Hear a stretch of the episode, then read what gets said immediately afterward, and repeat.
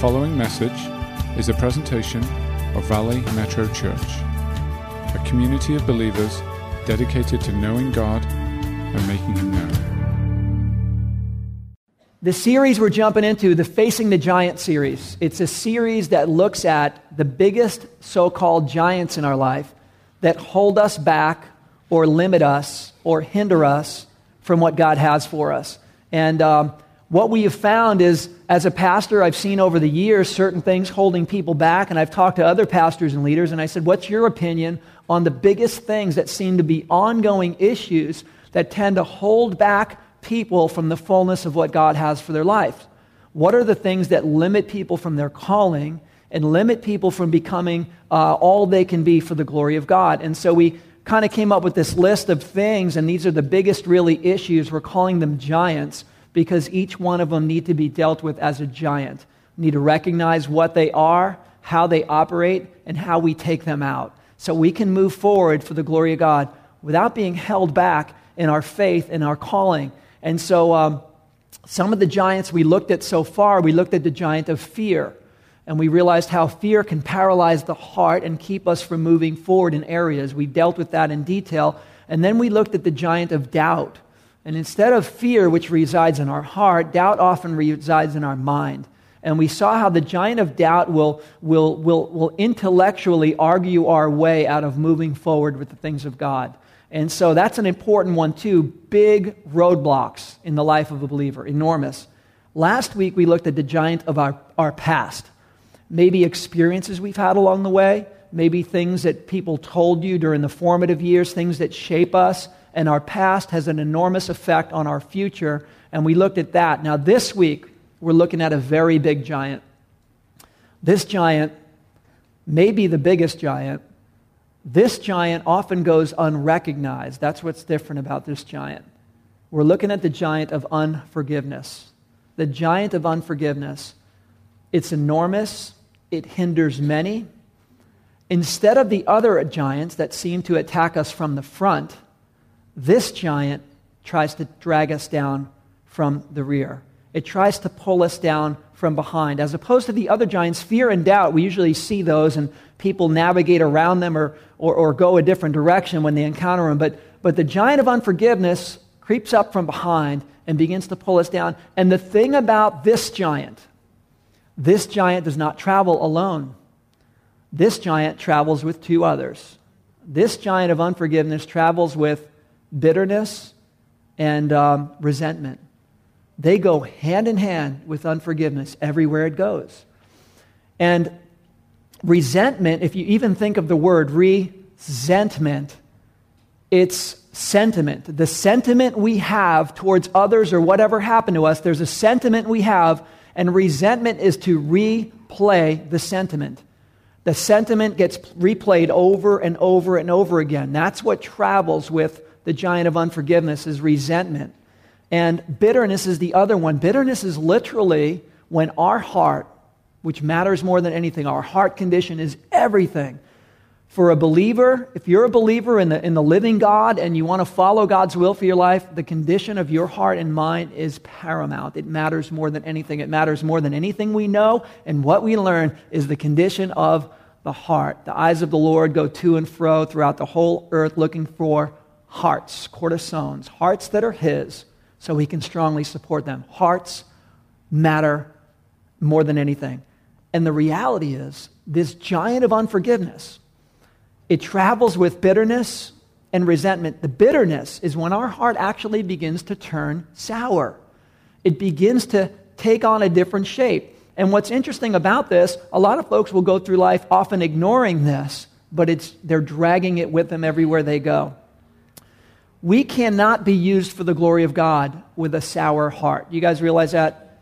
I mean, if we have resentment or bitterness in our heart resulting from unforgiveness, we cannot be used for the full potential God has us for. I mean, there's no way. These are enormous blocking mechanisms. Um, a couple of scriptures on this Hebrews 12 15. I love what it says. Um, it says, Watch out that, listen to this, no poisonous root of bitterness grows up to trouble you corrupting many. Uh, what, what the author is saying is that he's writing to the church, he's writing to believers. He's saying that in the life of a believer, if there's areas of unforgiveness, uh, what will happen is this root of bitterness will grow up. He calls it poisonous, and it grows up to trouble you. Like I said, this giant tries to drag us down from the rear and it tries to pull us from the back. And this poisonous root of bitterness, bitterness is not the symptom, bitterness is the problem. And it grows in the life of a believer. And it corrupts many, in other words, he's saying. He's saying, the author of Hebrews is saying there's many believers that started really well. But something happened along the way with unforgiveness. Bitterness grew, and along with bitterness, this resentment, and somehow this poisonous root of bitterness grew up, and he said it corrupted many. It, it, if it's not dealt with, this giant, it will hinder, it'll pull people back. It happens all the time. And life has a series of circumstances that will ding your heart and mine along the way. We've all been through things in life that we didn't appreciate, that we didn't like, that we didn't enjoy, that seemed unfair, seemed wrong, that people were either partial or we were a victim of a situation. But the reality is, what you and I do with it matters monumentally. Because if we don't, this is what it says happened this poisonous root of bitterness begins to grow up. Proverbs 4.23 um, is another amazing one. This is, this is phenomenal. It says, above all else, above all else, guard your heart, for it is the wellspring of life. It's not talking about guarding your heart from relationships and, and getting to know people and being vulnerable with people. That's not what it's saying about guarding your heart. It's saying guard your heart, watch what stuff you let in your heart to poison, because it is the wellspring of life. In the context, if, you, if we knew the, the culture and the times, you would have a well and you would live somewhere where there was a fresh water source. And you would go to that well and you would get your water and it would sustain life. But what the enemies often did as a matter of warfare back in Old Testament culture when the Psalms were written is they wouldn't just try to come in and, and, and take over an, uh, another person or conquer. That when they went in, they would poison their wells. They would poison the well so that there would be no more life source for the people group that they conquered. And this was part of their warfare. And the thing about this is, the devil is the same way today. There are things in lives that we've been through that were a work of the devil. That the, the, devil tried to use people against you, or your past, your experience, could be your childhood, could be been something that happened this week. Um, that, that happened to you where there was, a, there was a, an issue maybe that came up. And what the devil wants to do is the devil wants to poison the well. Does that make sense? Above all else, guard your heart, for it is the wellspring of life. If, if we have a poisoned heart, if we have bitterness growing up in our heart and resentment in our heart, we cannot be used for the full potential that God has for us. That's why this is a giant that needs to be dealt with. We're going to recognize this giant. We're going to look at scripture relating to unforgiveness. We're going to look at how uh, this even gets in in the first place and what's the entry point and how we deal with it, but it is that big of a deal. Um, the entry point of this giant, the way this giant even gets an open door in our life in any way, shape, or form, always begins, always, with an offense. An offense. There was some sort of violation, something that was wrong or seemed wrong to us, and that offense could be a sin, something that the Bible clearly calls a sin, a, a, scriptural violation, I mean, very easily identifiable. But sometimes it's not like a flat out sin. Sometimes it's just an unmet expectation. Sometimes it's a, um, for example, in, in a marriage, couples have expectations of one another. And when an expectation is not met, uh, that's an unmet expectation. That can be viewed as, a, as a, um, an offense, if you will. It might not be a biblical sin, something listed, but it's an expectation and it's not met and someone gets offended. There's also relationships with your family. There are expectations. Expectations of your neighbors in the workplace. We have these expectations. They seem very reasonable. But when somebody falls radically short of what they seemingly should do, that's an offense. And that is the entry point of this giant of unforgiveness. It begins at the point of offense, no matter what the offense is. And we got to be careful, we got to be discerning because, in the same way that people have offended you or I, maybe they've flat out sinned against us in a biblical sense, or maybe just an unmet expectation that we really thought it was a reasonable expectation, and somebody fell way short of it. Um, in the same way, we've likely done that in the lives of others, where we've sinned against them and we have fallen short on an expectation, not really realizing it. And so this works two ways that there may be some issues in our life with the giant of unforgiveness has been uh, gaining steam and growing strong because of this, but it also might be the case in somebody else's where we need to go back in their life and help them remove this giant. Amen? Um, but this is important because it's, for some reason, this area of unforgiveness, this offense, it's really easy for people to hold on to it. And some people can hold on to these things for years and years and years. And that's the subtlety of this giant. The subtlety of this giant is usually not something that we deal with one day and we're like, oh no, it's right in front of me, like a fear of stepping out in faith or a doubt. No, it's not right front. It creeps up from behind and we drag it with us oftentimes our whole life. How many of you have ever been to a funeral um, where there's been long term issues or undercurrents? Anybody? Things like that? Yeah. There, I mean, sometimes people can be in the presence of each other at a funeral where things for 10, 20, 30, 40 years going way, way back. They've been dragging this their whole life. And for some reason, they, they, they hold on to these things. But instead of releasing somebody, and this is what it takes, church, please understand this. Instead of releasing somebody for what they did, the unforgiveness takes over little by little until we actually become the victim of our own unforgiveness. Isn't that ironic? that we refuse to release somebody. And as a result, over time, we become the victim of our own unforgiveness. We don't realize that's happening, but that's in fact what does happening. And the first point this morning, if you're a note taker, is the reality of this giant of unforgiveness when we deal with it or becoming a victim to it. The first point is that becoming a victim of unforgiveness is a choice. It is entirely, entirely a choice. There may have been things that happened to you in your life that it was not a choice to be a victim of. No, it never would be a choice to be a victim of something, but unforgiveness is, in fact, a choice. See, things can happen to you the first time, or you can let them happen to you for the rest of your life. And when things happen to us the first time, that's when we're a victim. And we're living in a broken world, and people do broken things, just as we have. That's the first time. But resentment is to replay the sentiment. Did we not say that? It's to replay the sentiment over and over again. And as long as we hold on to that, and as long as we replay the sentiment, and as long as we don't release people for that, then we in fact choose to become a victim of our own unforgiveness. And it does continue to grow, and it grows in our life. It becomes like a self imposed bondage, if you will, we don't get up in the morning and think of it that way. We don't get up in the morning and choose that. But in reality, that's what happens. And what it does, this bitterness begins to rob us of our peace and our joy and our freedom that we were designed to live in. Jesus said, I came that you might have life and life to the fullest. Peace I leave you, my peace I give you. He, Jesus has got this reality of that he wants us to walk with him in his will as a forgiving, person so we can live for His glory and become the full potential. But if we don't release people from things, from offenses or from sins, we actually start walking in a self imposed bondage. And that's why this giant of unforgiveness can start small and get really big in the lives of anybody. We got to really check this, guys.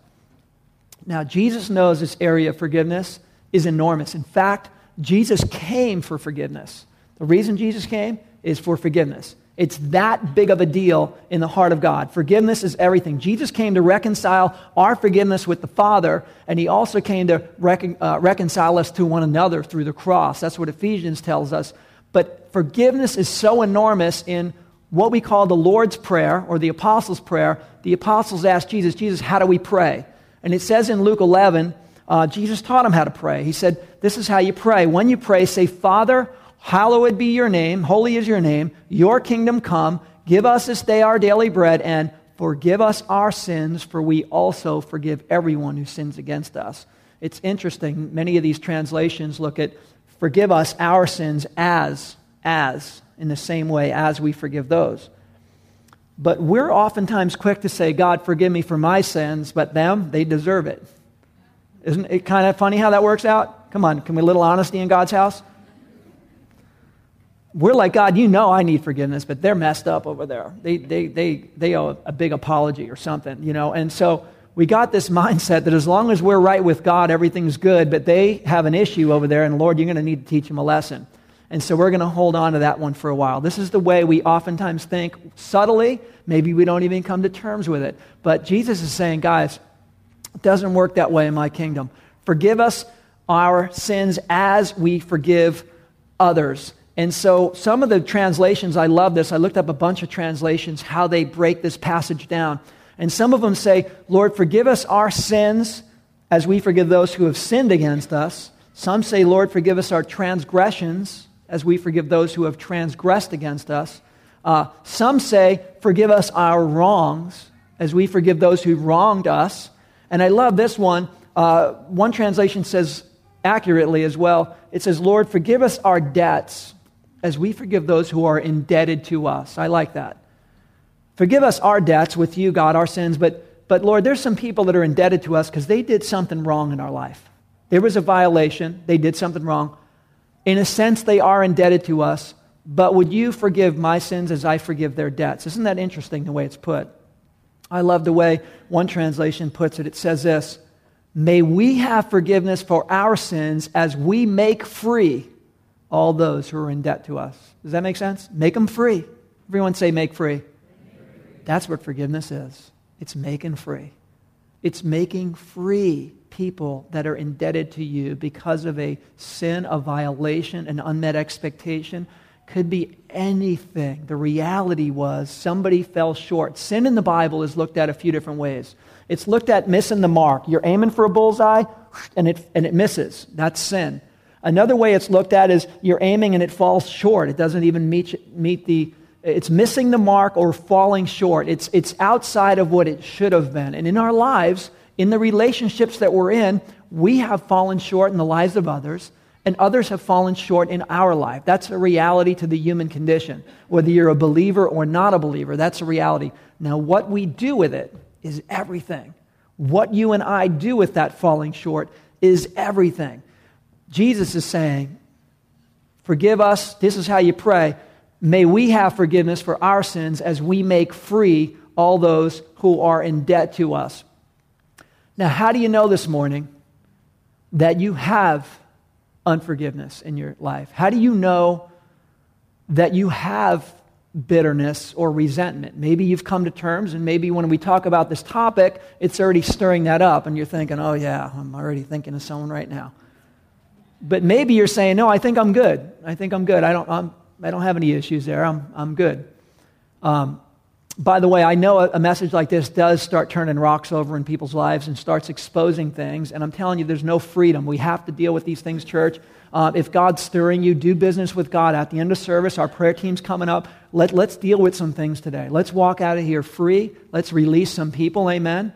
Release some people. Release them today. There's a freedom in that and there's a future for you in that and for I. But how do you know? How do you know if there is, in fact, bitterness right now or resentment in your life, which is an evidence of that giant of unforgiveness still has a place in your life, still has weight pulling us from behind? How do you know that? Here, here's one way. When you think about someone, or you hear about them, or you see them, does it cause you to have a negative thought or a bad feeling about that person? Anybody? Anybody you see, think about or heal here. When you do, does it cause an association? What that is, is resentment. You are replaying the sentiment. Whether you like it or not, that's what's happening. The sentiment is back in replay, like a bad top 40 song that you can't get off the radio. That's what resentment is. It's back in rotation again. You're replaying the sentiment. Um, another way to know is that's a sign of offense right there. Another way to know is in conversations, do you talk about being hurt by somebody? Um, if you talk about being hurt by somebody and that conversation keeps coming up where you're reminded of hurt and you're carrying the hurt, you're carrying the offense, there is, there is a bitterness, there's clearly an offense there. And are past wounds still part of your conversation? You know, the only way past wounds should be part of a conversation for a believer is the reality of your testimony. This is where I was, this is how messed up things were, and this is what God has brought me to. But if we're still living in the past wounds, there's no freedom. Jesus came that you might have life and have life to the fullest, have life abundantly. And for us to still be walking in the wound means we haven't really given it to the Lord and let it be covered by the blood of Jesus. Let me tell you about the blood of Jesus is so powerful. It not only forgives me and you for all of our sins, but it forgives others for anything messed up they might have done in our lives. Amen? And the beauty is we need to give that stuff to God so that we can be fully free and fully liberated because the heart condition for you and I if it's not right before God, we might think we have this relationship God, I love you and forgive me. Me and you are good, and I'm a worshiper, and that's all good. But the reality is, if our heart is still that way towards others, God's saying, no, it's not okay. And that's why He brings us up the way He does. Um, after the Civil War, Robert E. Lee was down in Kentucky and he visited a lady uh, who took Robert E. Lee to the front of her house and showed, her, showed him this big, enormous oak tree she had that was completely shot up and falling down because of the Union artillery fire. And she pointed to this tree, to Robert E. Lee, and says, Look what they did. This was a beautiful tree. They've destroyed it. And she was trying to get Robert E. Lee to give some word of encouragement to her or some word to condemn the North. And that's why she was presenting it to her. And after a brief silence, Lee looked at her and said, Ma'am, cut it down and forget about it. And he moved on.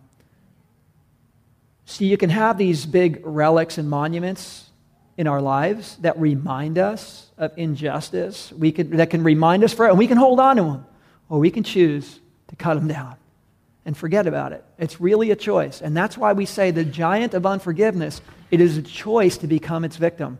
It's a self inflicted bondage that's not necessary. And if we don't deal with it directly, uh, then it continues to just kind of live on. And the only weapon you and I have, the only weapon to take out this giant is forgiveness. And that's why we need God's help.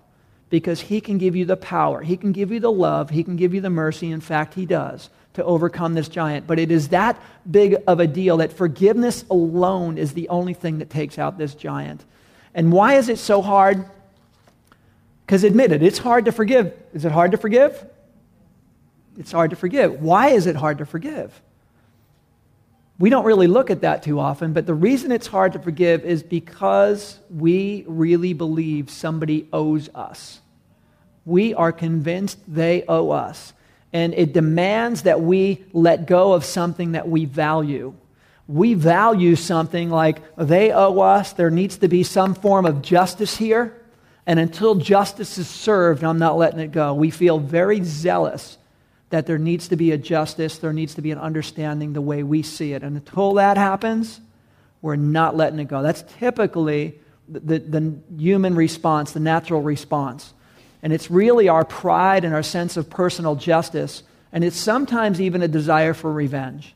It really is. In the, in the human condition, it's usually, well, you know, it serves them right, or until this happens, uh, we're not equal here. This is what happens. And that's why it's hard to, to, to, to let that go sometimes.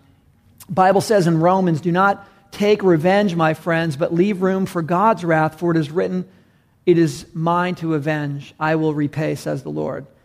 And Matthew 6 says this this is a good one. For if you forgive men, listen to this, if you forgive men when they sin against you, your heavenly Father will also forgive you. But if you do not forgive men their sins, your Father will not forgive your sins. That's one we don't want to hear. That's one we kind of wish we could just erase that one out. No, me and you, God, we're good. We're good. I'm in your house. I'm, I love you. We pray, got a prayer life, got a relationship. We're good. It's just those other people, Lord, that get messed up sometimes, you know? And so we want to be right with God, but not have to deal with violations or breaches. And this is saying, in the same way you've been forgiven, you got to extend it. And so the second point this morning is that for believers, forgiveness is not an option. For believers, we don't have the option of unforgiveness. It's not our option. It really isn't. We think it is. We think, well, that one there, I'm going to wait till they apologize. We, we have all these ways of justifying, but for the believer, if you are a follower of the resurrected Jesus, forgiveness is not an option for you and I. It's required of us. It's required of us. Uh, Matthew 18. In fact, if you have your Bible there, why don't you guys open it up? Matthew 18. This is a really cool passage on what it looks like in action. Jesus is sharing these parables about the kingdom of God, and basically what he's saying if God is your king, you're in the kingdom, and you're a citizen of the kingdom. And this is what it looks like for citizens of God's kingdom. This is the way it works. And he's explaining this to people. Um, Matthew 18, verse 20, when it says, uh, Then Peter came to Jesus and asked him, Lord, how many times shall I forgive my brother when he sins against me? Up to seven times? Jesus answered, I tell you, not seven times, but 77 times. Therefore, the kingdom of heaven is like a king who wanted to settle accounts with his servants. And as he began the settlement, a man who owed him 10,000 talents was brought to him. Since he was not able to pay, his master ordered that he and his wife and his children and all that he had be sold to repay the debt. The servant fell on his knees before him. Be patient with me, he begged, and I will pay back everything. The servant's master took pity on him, canceled the debt, and let him go. But when that man went out, he found one of his own fellow servants who owed him a hundred denarii. He grabbed him and began to choke him. Pay back what you owe me, he demanded. His fellow servant fell to his knees and begged him, Be patient with me, and I will pay you back. But he refused. Instead, he went off and had the man thrown into prison until he could pay back the debt. Until he can pay back the debt. When the other servants saw what happened, they were greatly distressed and went and told their master everything that had happened. And when the master called the servant, You wicked servant, he said, I canceled all that debt of yours because you begged me to. Shouldn't you have had mercy on your fellow servant just as I had on you? If that's not a beautiful snapshot of what it is for citizens of God's kingdom, uh, if you're a believer in the resurrected Jesus, you're a citizen of God's kingdom. And what he's saying right here is we all had truckloads of debt. We all did. If you didn't think so, when you get to heaven, if you want to look at the detail of what the rap sheet was, you'll get to see. But we all have one, and God's like, I canceled all of it. I forgave you all transgressions. I forgave you all debts. Everything that you were indebted about, everywhere you fell short or transgressed or vi- I forgave you. And so, in the same way, there's an expectation for a citizen of God's kingdom to extend that to others. And that's beautifully put right here. God is saying, I gave you profound mercy and grace. Can you extend that to others? And so that's our third point this morning is that freely you've been given, freely give. That's what Jesus tells us. Freely you've been given, freely give. Um, the last few things I want to I want to hit on right now is that these are some parts that we don't realize. When we talk about unforgiveness having a place in our life that sets us back, these are some of the areas that we we forget about. We don't realize it, but I don't know if, if you knew this, but unforgiveness actually hinders your prayers. It actually hinders your worship. Isn't that interesting? We don't think about this. Uh, Jesus said in Matthew 5:23 regarding worship, if you're in a place and you're worshiping God and there's an outstanding issue with your brother, stop. He said, stop. He sit down, put down your gift, stop your worship, go work it out, go reconcile the issue to the best you can, but go make it right, and then come back and worship. Isn't that interesting? See, we kind of forget some of those, and we're thinking, well, you know, just me and you, God, we're good, but you're going to have to work some issues out in their life because they're, they're messed up. This is the way we tend to think without saying it. And God's saying, no, can you just put that down? Because I, I care about them as well, and I want you to be free.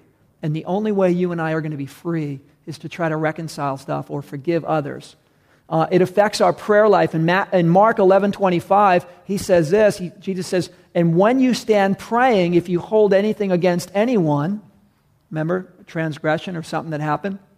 If you hold anything against anyone, forgive him so that your Father in heaven may forgive you your sins. Basically, it's a prayer situation, and he's saying, Stop and make it right there's a reality that if we don't forgive, if we're not right with God in these areas, that our prayers can actually be hindered. Now, that's, a, that's going to rock some of your theology. Some of you are going, What? Prayers hindered? It doesn't sound, can that actually be? Can my prayer actually be hindered? Yeah, the Bible would say yes. In 1 Peter 3, we see a snapshot of hindered prayers. We see a snapshot of specifically a husband not living right, Uh, and as a result of not right living, having prayers being hindered. It's not gender specific, but the reality exists that based on what Jesus is saying here, if you got an issue, stop the prayer thing, go make it right, and then come back in prayer.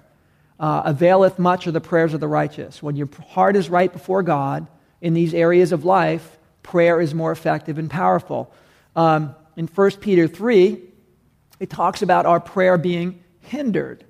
It, it, and this is interesting. Um, guys, gentlemen, a lot of you guys can relate to this football game, okay? Fourth quarter, marching the ball down the field, two minute warning. Okay, you're down by two points. You're getting the ball down, you're doing a little clock management, and you're down there, and you're down at a 20 yard line. You got about five seconds left on the clock, and you're ready to kick a three pointer. It's a little chip shot, no problem, game over with a victory, right? Okay, ready to go. And all of a sudden, your kicker, the guy's a you know, hits these things all day long, and five seconds left on the clock, snaps the ball, goes to kick this easy chip shot. Somebody gets a hand up there, bam, slaps it down, rejected. Ooh, game over. Some of you guys know what I'm talking about. That's painful when that happens. But it's rejected, it's hindered, it's blocked, and it changed the outcome. That's what it's saying in 1 Peter regarding our heart condition. If we're not right, it says, be right so that your, your prayers are not hindered. Think of that, guy. Somebody getting up and slapping that ball down. It was well intended, it was well aimed, but something is in the way blocking it. It's the same way when we have unforgiveness in our life, when things are outstanding. We have to deal with them because prayer is not so effective. And even with the worship, Jesus is saying, set it down and work it out. I'm saying this because this is a bigger area than we think. This particular giant of unforgiveness, unlike the giant of doubt, unlike the giant of uh, fear, which we see coming head on and we don't know what to do with, this one we ignore, and that's why it is so powerful. We try to ignore it, we try to compartmentalize it, we try to move on beyond it, but we can't. It still lives, and the longer it lives, the bigger it gets, and it tries to drag us down from behind. It has an effect on our prayer life, it has an effect on our worship life. Yet we're silent, we don't recognize it, we don't talk about it, we continue to trudge our way through. But what we're doing is we're dragging weight with us that God never designed you to carry. Jesus said, Jesus is saying, Can I have that? I died for that one too. That sin, that transgression they did to you, I died for that. Can I have it, please? And we're saying, No, you can't. I'm holding on to it. Thank you. They owe me. There needs to be something done right, and I'm going to hold it. And Jesus is like, Yeah, I actually died for that. Whenever you're ready to give that to me, I'm ready to take it from you. And you can live in a far greater way of liberation. You can run freer, you can run faster, you're going to become your fuller potential in the kingdom of God if you will just give it to me. And yet, we tend to hold on out of a sense of pride or justification, whatever it is. I'm just telling you guys, this is something that there's no time. We're living in times where it is time for you and I to be as about as in tune to the Holy Spirit as ever before. Do you guys believe that? We're living in unprecedented time, and God has made you for such a time as this. We're living in a time where change is happening at a, at a rate that is never, the world, the universe has never seen. The history of humanity has trudged along slow with little inventions and this, and we went from steam engines to nuclear physics overnight, and God has you right here, right now. This is unprecedented. Uh, we're living in times when you look at Scripture, you look at Revelation, you look at some of the snapshots of God's timeline, things are accelerating incredibly quick. God has you here right now for, the, for, for a purpose. And for you and I to be effective for God's glory and His design, we have to have our heart in the right place. We got to keep our heart in a place where, we, where we're sensitive and our heart doesn't get calloused. There's no bitterness, there's no resentment, because God can't use a heart that is sour. He can't use a heart where there's resentment. He, God's looking for pliable hearts, hearts that He can shape and mold and conform into His image. And this is really important. And last couple of uh, things I want to say. In fact, this would be good if the worship team comes up. I'm going to wrap up with a couple of these. Colossians 3:13 says, um, "Bear with each other and forgive whatever grievances you may have against one another. Forgive as the Lord forgave you." Again, we've received mercy, we have to extend mercy. And here's a couple ways. If you want a couple of action points on how you actually deal with unforgiveness, Um, here, here they are. You can just jot these down if, you're, if, this is, if this is close to home for you and you feel you need to do this. If not, write them down for later because you will later on. This stuff comes up. Our whole life is a series and sequence of us falling short in other people's lives and them falling short in our lives. And until we actually know how to navigate this, uh, we're, we're not going to be victorious. Um, the first thing is to take full responsibility for our part. Honestly, there's two sides of every story, sometimes three, but t- take full responsibility for our part. And here's one thing that we need to do. Uh, the second point is to acknowledge our unforgiveness as sin. Let me say that again. To acknowledge our unforgiveness as sin and confess it to God. I say that because we, we actually think that unforgiveness is optional. I'm forgiven with you, but not with them, and they, you know they, they messed up. We really do. In the back of our mind, somehow, some way, we think that we can go through life very selective, which which people get forgiven and who doesn't. I don't know where that comes from, but it's not the Spirit of God. It's not the Word of God. The Bible says when we don't forgive people, that is sin, and that's why, guys, that's why our prayer and our worship is hindered. Because we're holding on to sin and it's not confessed sin. We're holding on to sin. God's like, oh, you muddy in the waters with that. If you would just let it go, there's a greater freedom on the other side. So acknowledge it, that unforgiveness is sin, and confess it to God, and then give that offense to God. Literally give that offense to God. Take it off of your soul and put it on the cross of Jesus Christ. He died for that. He doesn't want you to carry it any longer. He made you for liberation. Where the Spirit of God is, there is freedom. Where the Spirit of God is, there is liberty. And there's no liberty in unforgiveness. There's no freedom in unforgiveness, only bondage. And the next step is to demonstrate that forgiveness. Demonstrate it. A good way to start demonstrate it is to start praying for that person. I mean, really pray for them. Not, Lord, teach them a lesson and get them back. Not that kind of prayer. Lord, reveal yourself to them. I pray they understand you. I pray they come to a full knowledge of who you are. I pray they, you form their heart to your image, God. Do great things in their life, Lord. How about that kind of prayer? That's a great way to demonstrate it. And if possible, go to the next step to try to speak to. Maybe that's sometimes not possible. Try to speak, write a letter, try to be reconciled with people. That's why the Bible says, so much as it's up to you, be reconciled with people everywhere. Sometimes you can, sometimes you can't. You can't force reconciliation.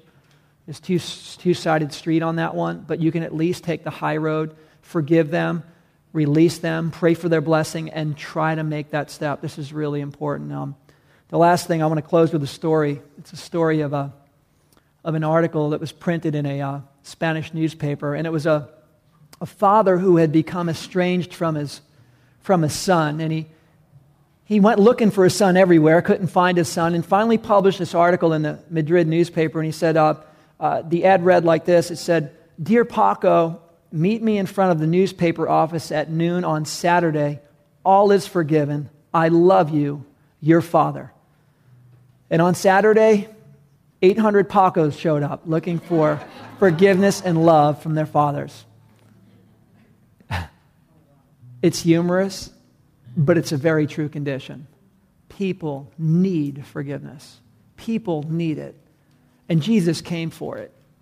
And as representatives of Jesus, we got to extend it, church. Freely you've been given, freely give. Do not let the giant of unforgiveness have any more place in your life. Our prayer team's going to come up right now. I know a message like this stirs some things up. Uh, there may be some big things from the past, there may be more recent things, but I want to encourage you to come up and just put these things before God. Do some business with God right now. Please walk out of here liberated please walk out of God's house in a greater sense of freedom in this area. So I just want to um, close in prayer. Mighty God, we, we love you. We praise you. I thank you for your word, and I thank you for the reality of, of the power of forgiveness that you modeled for us. I thank you for grace. I thank you for mercy. I pray we would extend it in a way that makes you smile, God. But Lord, I pray we would walk as liberated people. I pray that we would walk in freedom for your glory, for your namesake. And since you gave us so much mercy and grace, I pray we'd be the first ones that model it well. So help us to do that. Help us to search our heart. Help us to get rid of any resentment or bitterness or any root that might be growing up in our heart, as your word says. That, Lord, nothing would hinder us or cut in on us. Nothing would take away from the full potential that you're calling us to, mighty God. We want to run the race to win. We don't want to limp our way along this Christian faith. We want to run for your glory. We want to sprint for your namesake, God. This has been a presentation of Valley Metro Church. To hear more messages or to support future podcasts, please visit valleymetrochurch.com.